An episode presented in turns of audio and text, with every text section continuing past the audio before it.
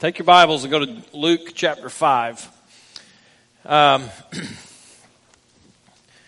I don't think I'll get in trouble for starting this way, but I'm going to start this way. Um, I haven't always been the nice guy that I am. I know that, that some of you going, I didn't realize you're a nice guy in the first place, but uh, um, one of the things that Lord has done for me over the years, or done with me through the years, is probably a better way to say that, is He has softened me and He's taught me not necessarily to say what I'm thinking. And one of the ways that He's done that is uh, through my family. And um, a number of years ago, let's just say it this way. A number of years ago, I was a youth minister, and we had three young children at home. I think our oldest was probably in school at the time. The second one was almost school age. The third one was, you know, at that stage at home where she was just needy. And um, I was a youth minister, and I was making youth minister kind of salary with three kids at home, which means that we were doing all we could just to make ends meet. And um, it was about that time that Teresa discovered antique shopping. Now, I need to make sure you understand where I'm coming from, okay? Now, again, the Lord has softened me some through the years. He's taught me some lessons. It's not always good to say what you're thinking.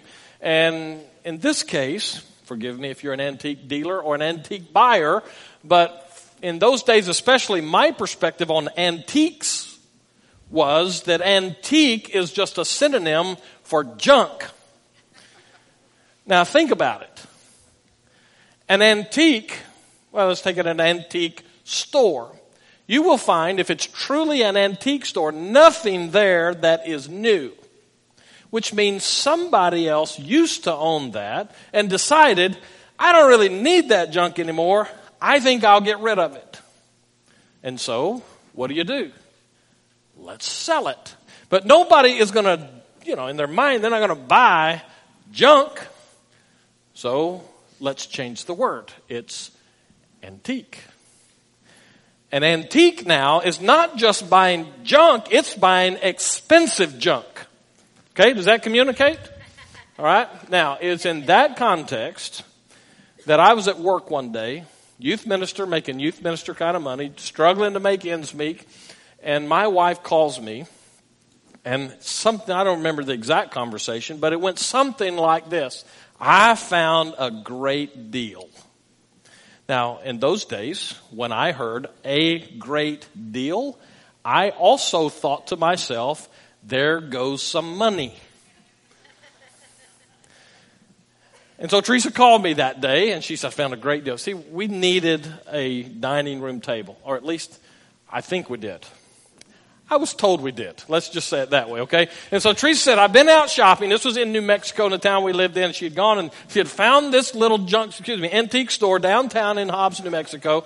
And she had gone shopping and said, I found a great deal. A table? Well, it's not just any table, okay? It's an antique table. And chairs. How many chairs were there? Six chairs, all for the low price of $250. I'm thinking to myself, $250 is a relative amount of money. It's a relative term, okay? For one person, $250 is chump change. It's what they carry in their pocket, okay? It's what they pay for a drink at Sonic with, $250. But for youth ministers, $250 was like $250 million. I was thinking, how long will it take us to save $250 if we keep these children?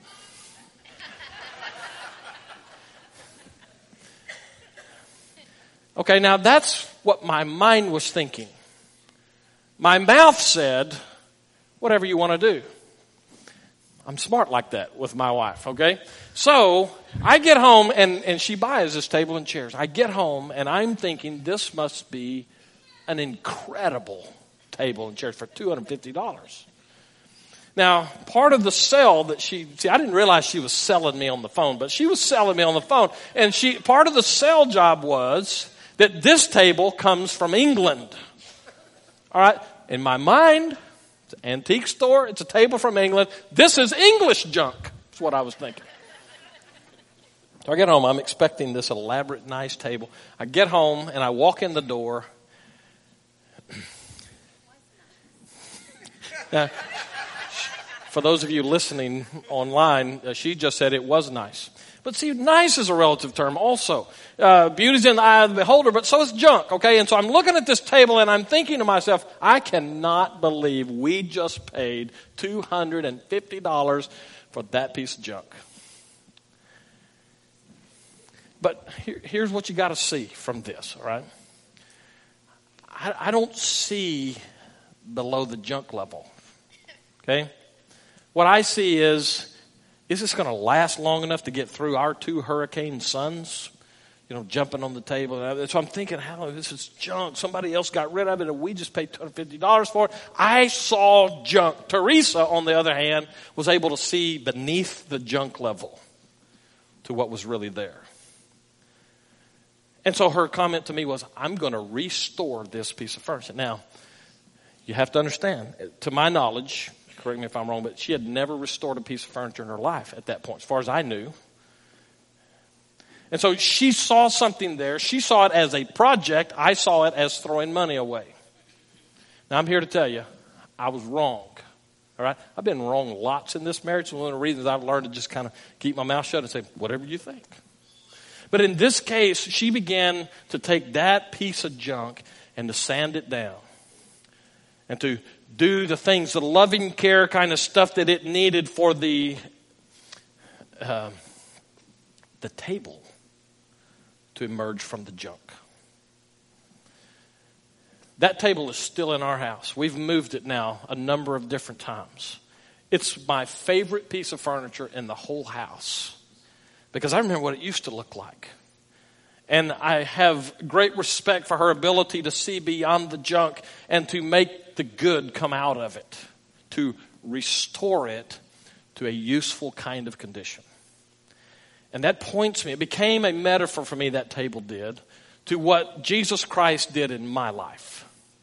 And it becomes something for you that you can use it as a point of a, a, pointer, if you will, of what Jesus Christ can do in your life. Because the reality of life is that Jesus Christ specializes in restoring the broken places of our lives.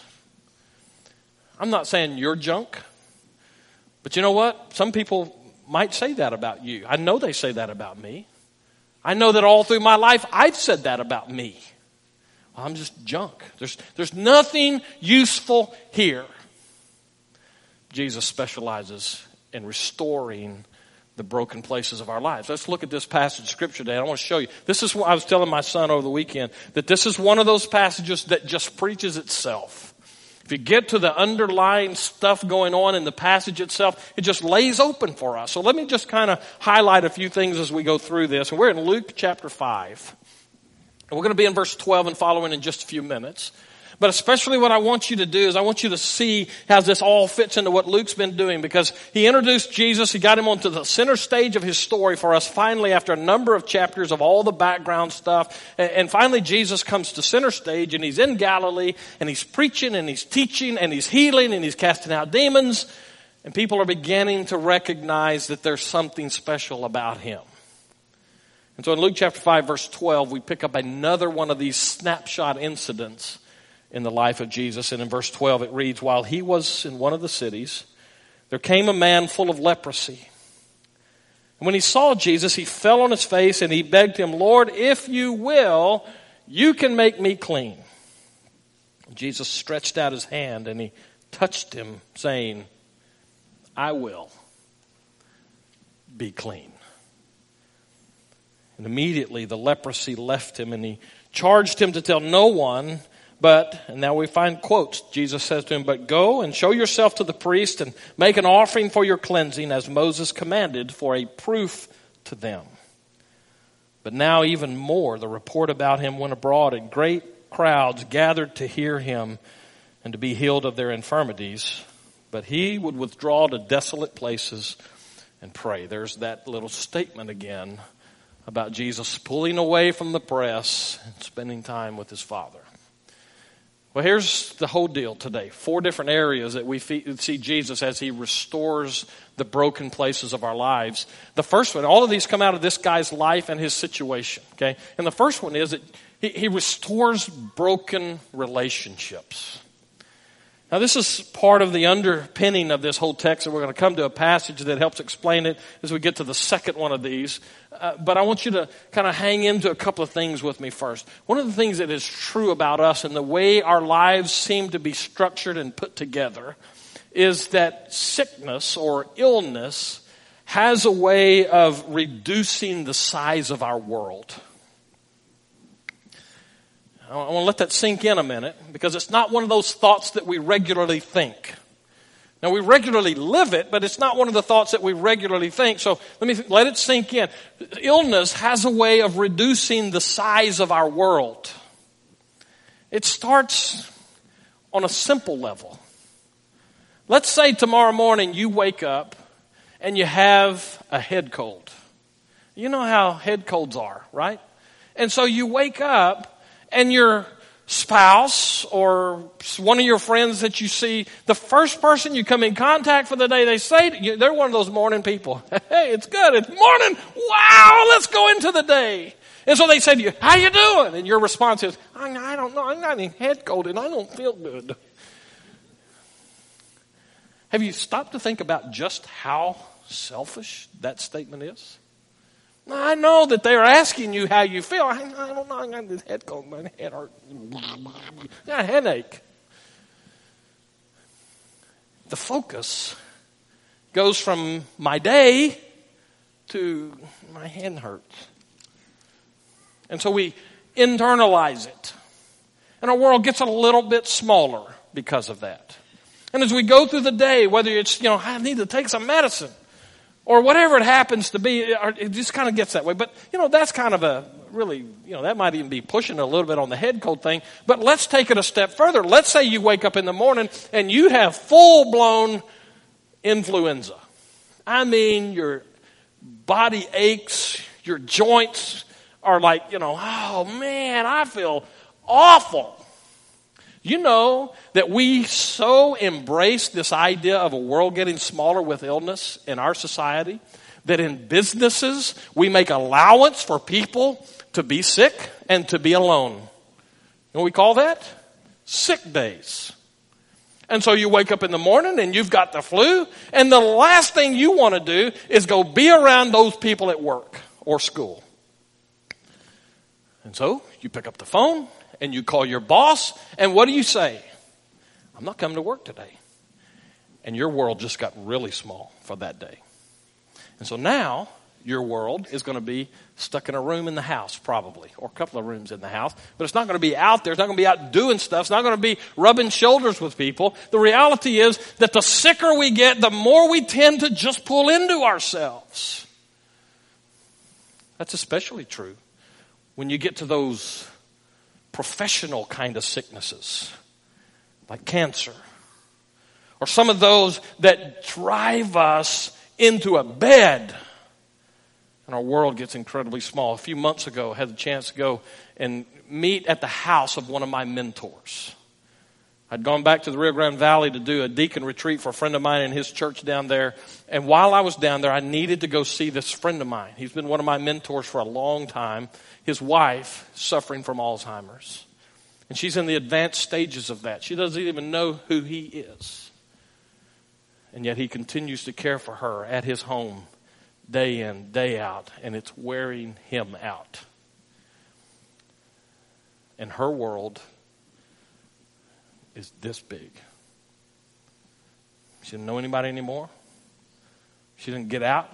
She can't even get out of bed anymore. And illness has a way of shrinking our world. Often, as a result of that in our lives, we also then have broken relationships because I can't be out there, because I don't have it within me to work on this relationship, that relationship begins to die, or at least to suffer. Case in point. We had we had Thanksgiving at our house this, this week, this past week, okay? We're overachievers. We don't wait for regular Thanksgiving, we do it early. Uh, we're at that stage in life where our kids are old enough and they have real jobs, and so they can't just drop everything and come to us.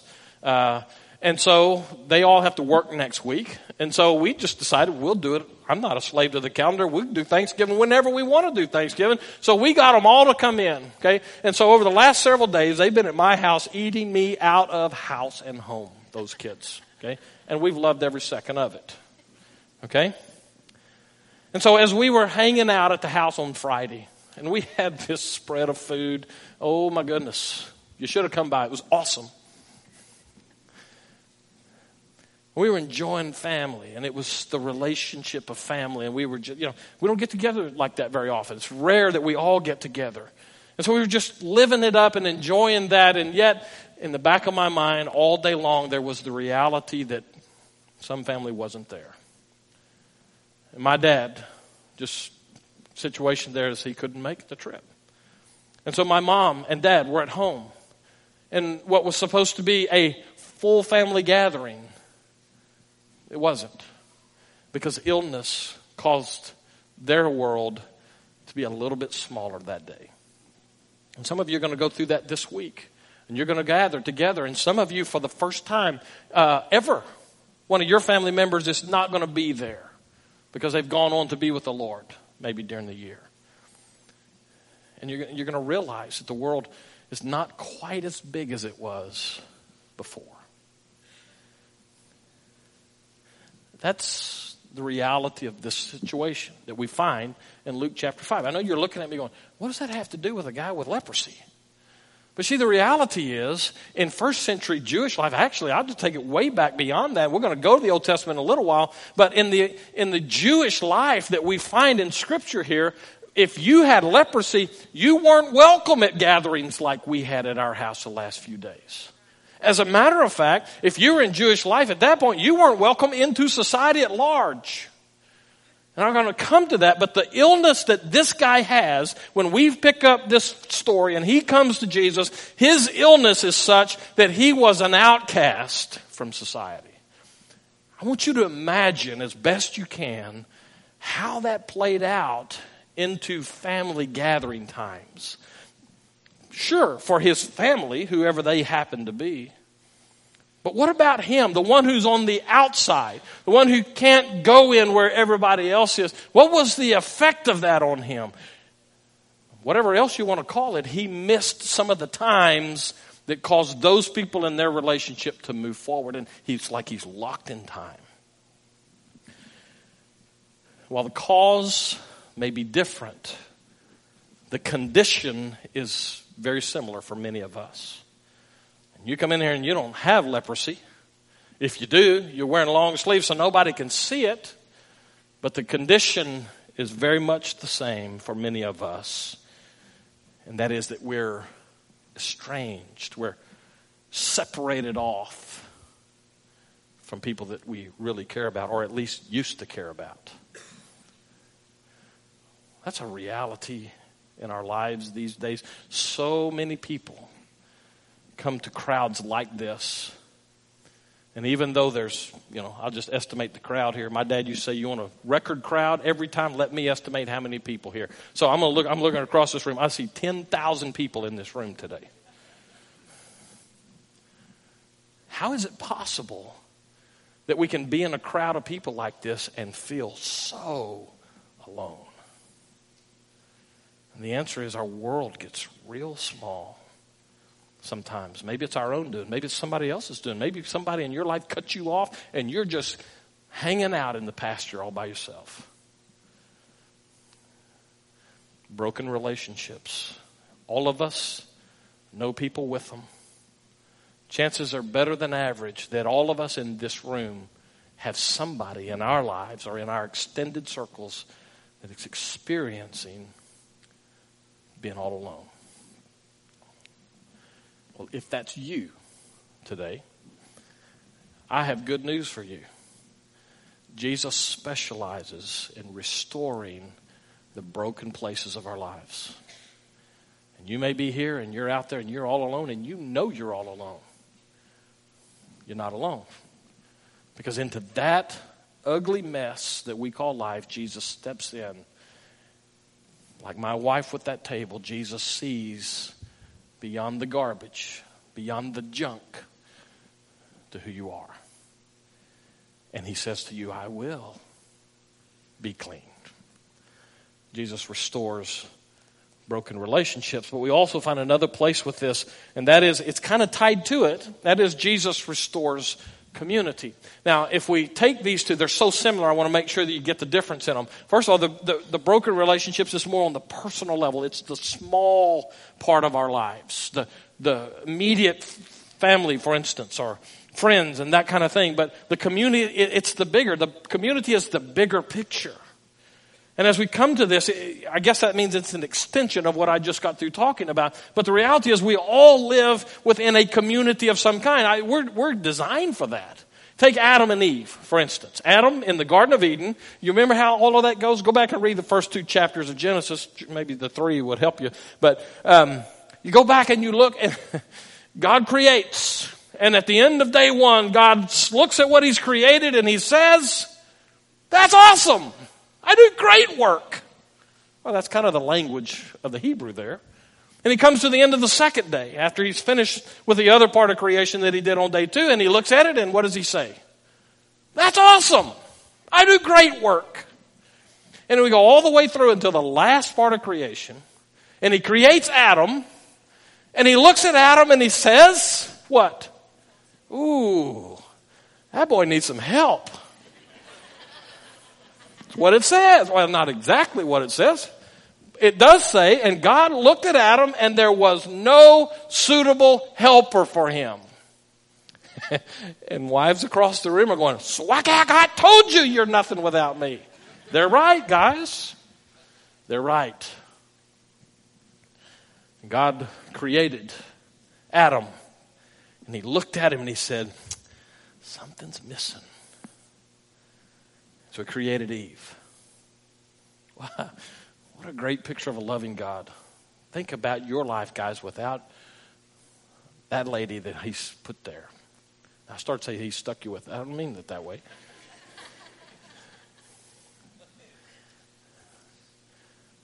From the very beginning, we see that we are created for community. We're not designed to be alone in our lives. I'm not talking about whether you should be married or not. I'm just saying God creates us not as an individual that we can just stick out there somewhere in the woods and say, live it up. And that part of us, created in His image, for His design, that part of us that's created for community, so believes that that's necessary that we begin to group ourselves in the way we live our lives. So you go off to college, some of you may, teenagers may end up going to college. I hope you get to. And some of you, we're going to go to college and one of the first things you're going to be confronted with is somebody says, Hey, we want you to be part of our fraternity. That's another way of saying you need to fit in somewhere. Come be part of us. Let me take it off of college and let's put it in cities. We group ourselves in cities from, in a variety of ways. Large cities like Houston, a lot of that is designed on ethnic background. And so if you're from this particular ethnic group, then that group of people live in this part of town. It's not that you can't live anywhere else. It's just that we like to live with people who think like we do and behave like we do and eat the stuff that we eat. Uh, we're just created for community. And so we pattern our lives that way. And we even do that when we come into church. I've been enjoying the process of watching y'all try to figure out where your assigned seats are in here. It's an inc- oh man, why why go to the movies? I can just get entertained right here. Now I'm I'm actually playing that up big time. I, I am not enjoying watching you. Okay, well okay a little bit, um, because we had our assigned seats. We knew where we were supposed to sit. And some fat, broad headed preacher came in here and changed everything, and now I don't know where I'm supposed to sit. And so now what happens is somebody, the leader of the pack, says, I will sit here. And you sit down, and then all of your people begin to kind of, oh, yeah, I remember him. I don't know what his name is, but I always sit close to him, so now that's my section. You see what I'm saying? We're, we create, we like community. That's a reality for our lives. We are created for community. But you see, inherent in that is the need to belong somewhere. Oh, I, I, I gotta, I gotta, I need somebody to take me. That's part of how God made us. It's part of how His whole church is designed. There's a lot in that for us as a church, and I don't have time to develop all of that for us in our thinking this morning.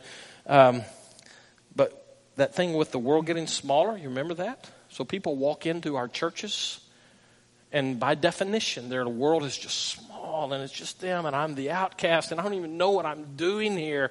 And they walk into a church that's already grouped up, and they got their places, and there's no place for them to go in church, and so they just go, well, I guess not. So they pull up a chair in the back or in the front or in the parking lot and drive off because I just don't belong.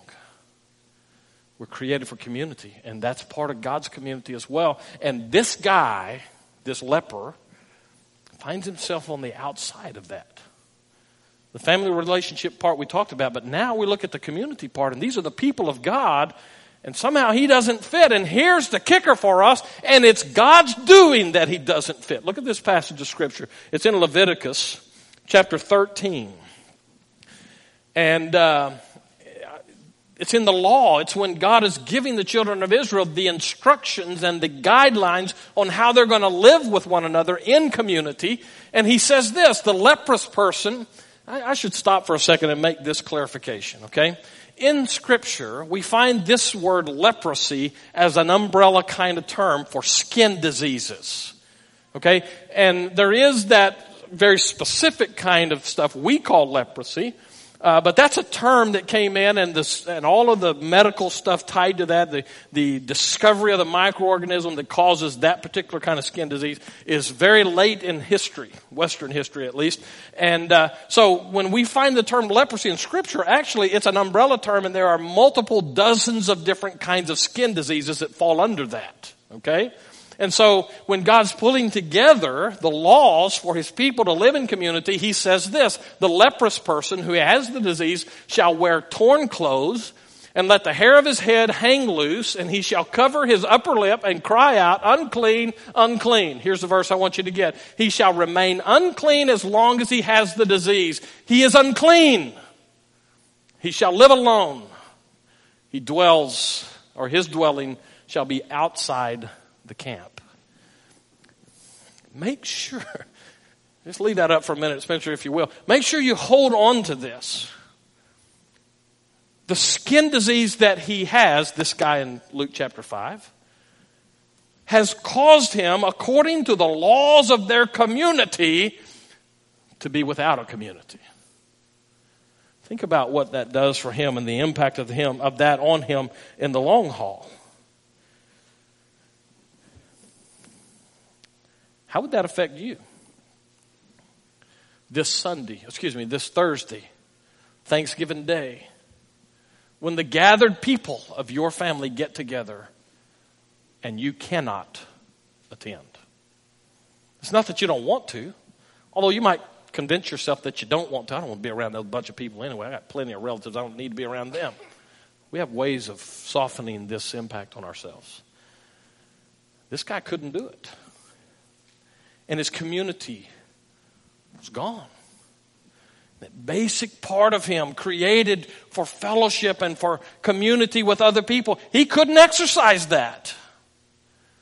So it's a big deal when Jesus says to him, I will be clean. And go show yourself. It's interesting. Jesus says, uh, You can't be part of the community because you got this problem. So I'm going to remove that from you. I'm going to restore you to community. But in order for that to happen, it's not enough today for me just to say that. It's enough for you to be healed, but that doesn't restore you to community because they got their rules out there, those community people. So you need to go follow the rules and you go to the priest and you go through the process and you let the priest say, it's okay, he can come back in. Well, I have a lot to say about this in churches and how we exclude people in our community. Well, let me just get that. Let's just go there. The third one that Jesus highlights for us here is that he specializes in restoring soiled reputations.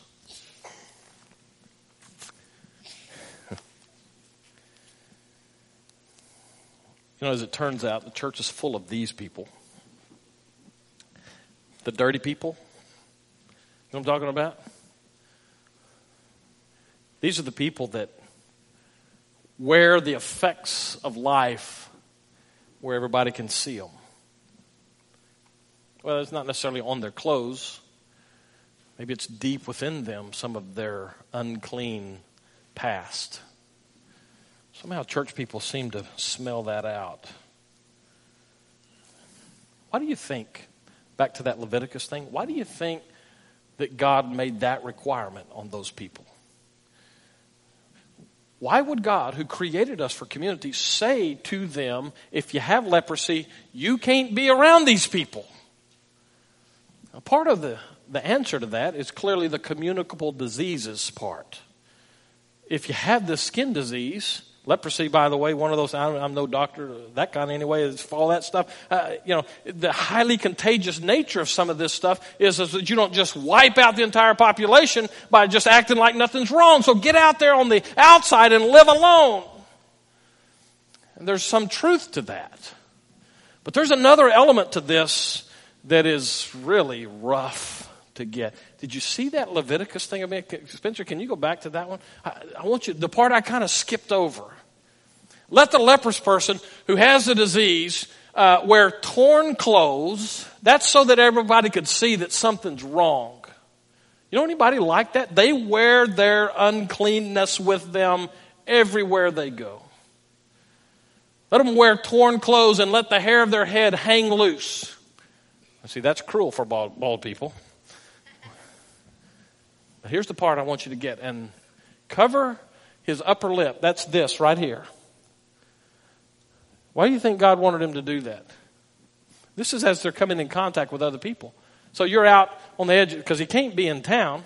So you're going from one place to another, you're going through the countryside, and here's this leper hanging out on the road, and you see him, and the first thing he has to do, other than the way he looks, he's got to cover his mouth like this. Why do you think he does that? So he can't breathe on you. Because after all, you don't want any unclean person breathing on you. That's why mothers say, cover your mouth when you sneeze. Not your mouth, your nose, when you sneeze. Or your mouth when you cough. You don't want to spread your germs. Think of the status that this is hanging on the sick person. Cover your mouth. And then, I'm going to turn this off so I don't kill you.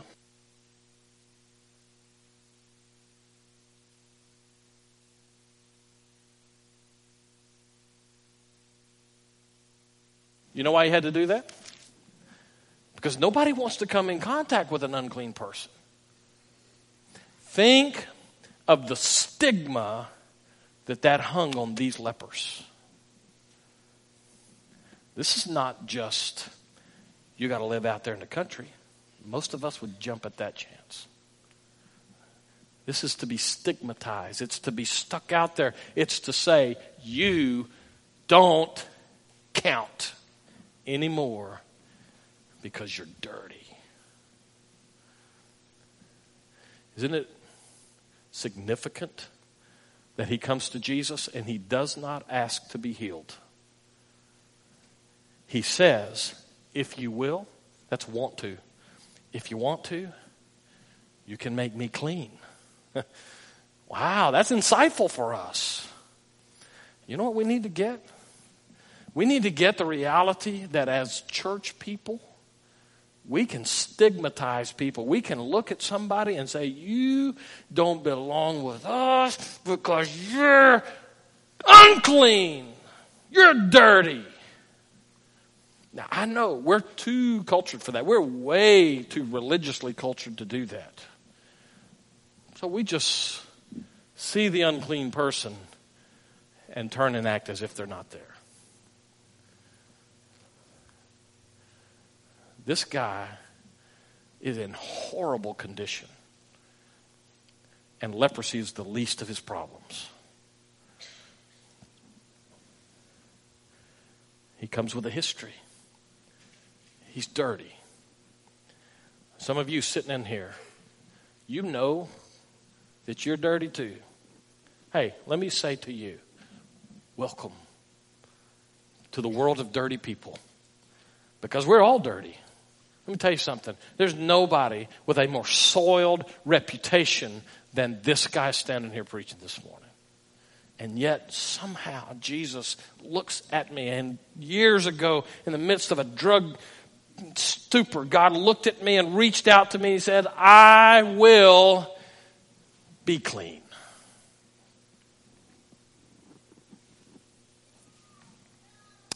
And every day, He says to me, Be clean. Not, not the, the command, although that's part of it, but it's the reaching out. It's the acceptance that pulls me close and says, I will. I want you to be clean. And he makes it happen. Jesus specializes in cleaning up and restoring you from a soiled reputation. That's good news. It was good news for a guy named Simon Peter. It was good news for a guy named Paul, and it's good news for you. Last one.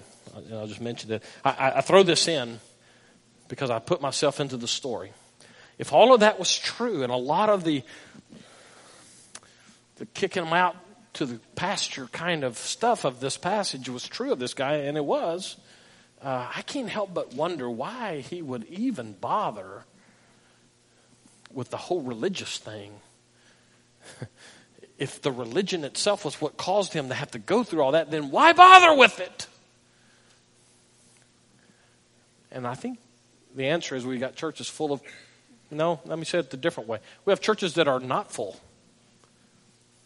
Because we have many people who have tried the religious thing and all they got from the religious people was religion that said they were unclean and treated them like they were outcasts. This guy doesn't come back to the religion. Jesus forces him to do that. This guy comes for help. And that's always the right answer. Okay? The religious faith that he was reared with, he grew up with, was shattered by all of that kind of stuff. And Jesus says, get right back into it. Go to the priest, get this taken care of, and then come back into the fold. So, how do you get there? If you're here today and you're the one who is an outcast and you're the dirty person and you know that you are and i'm not saying that in any kind of way saying that you are i'm just saying you you just carry it with you how do you get help learn from this leper here's the first thing that he did he he was incredibly desperate you know that when he comes to jesus to get help he violates all kinds of law He's not supposed to be where people are, and yet he is intent on getting there. As a matter of fact, Scripture says that he fell on his face and begged Jesus. That's a picture of desperation. You want help? You want to be restored? You want to be that table that somebody sees life in? Everybody else calls junk? Be desperate for the Lord. But part of that is that you have to acknowledge Him as Lord. Finally, you know it's just a God thing. Jesus is the one in all of this who says, Be clean. Let's pray together. As we close, let me just ask you a question or two. Where are you with God today? You feel like you're on the outside looking in. Some of that may be your own doing, and that is that you may be like some other people, you just convinced yourself that, you know, there's nothing there. I can't get help. I can't go there. And yet God says, oh, yeah, I want you to be clean. So today could be that day for you. Just step out of the past and into a glorious present where he says, Be clean. Maybe that you're one of those who has ostracized some other people. And you've said to people, with your actions, maybe even with your words, there's no place here for you. You need to repent of that. Because if Jesus can say, I will be clean, who are we to tell anybody anything different? Where are you with God today? And so, Father, we ask you to take this time Change lives for your glory. In His name we pray. Amen.